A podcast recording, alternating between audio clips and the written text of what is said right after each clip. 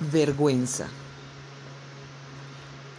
Cuando alguien siente vergüenza comúnmente, tiene una autoafirmación y es la siguiente.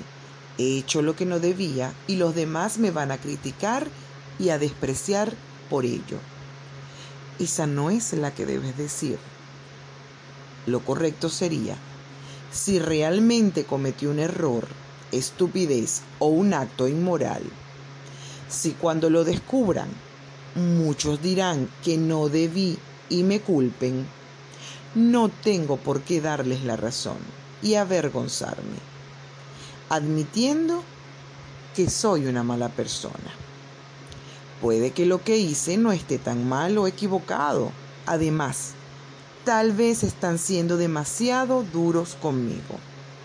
Soy humano y no pueden esperar que todo lo que haga lo haga bien. Aprenderé de este error y trataré de no repetirlo.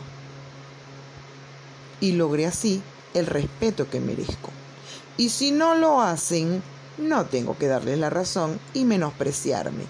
Soy capaz de perdonarme y esforzarme por cometer menos errores en el futuro. La vergüenza tiene cierto valor pero puede hacer más mal que bien si no la canalizamos correctamente.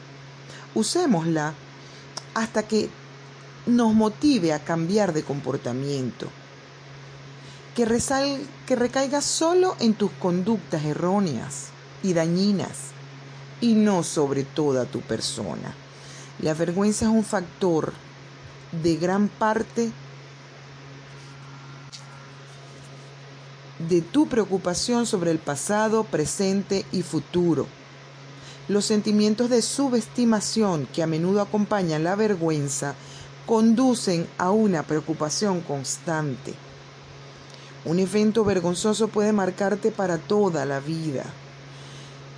Convertir una persona demasiado social en una criatura del todo asocial.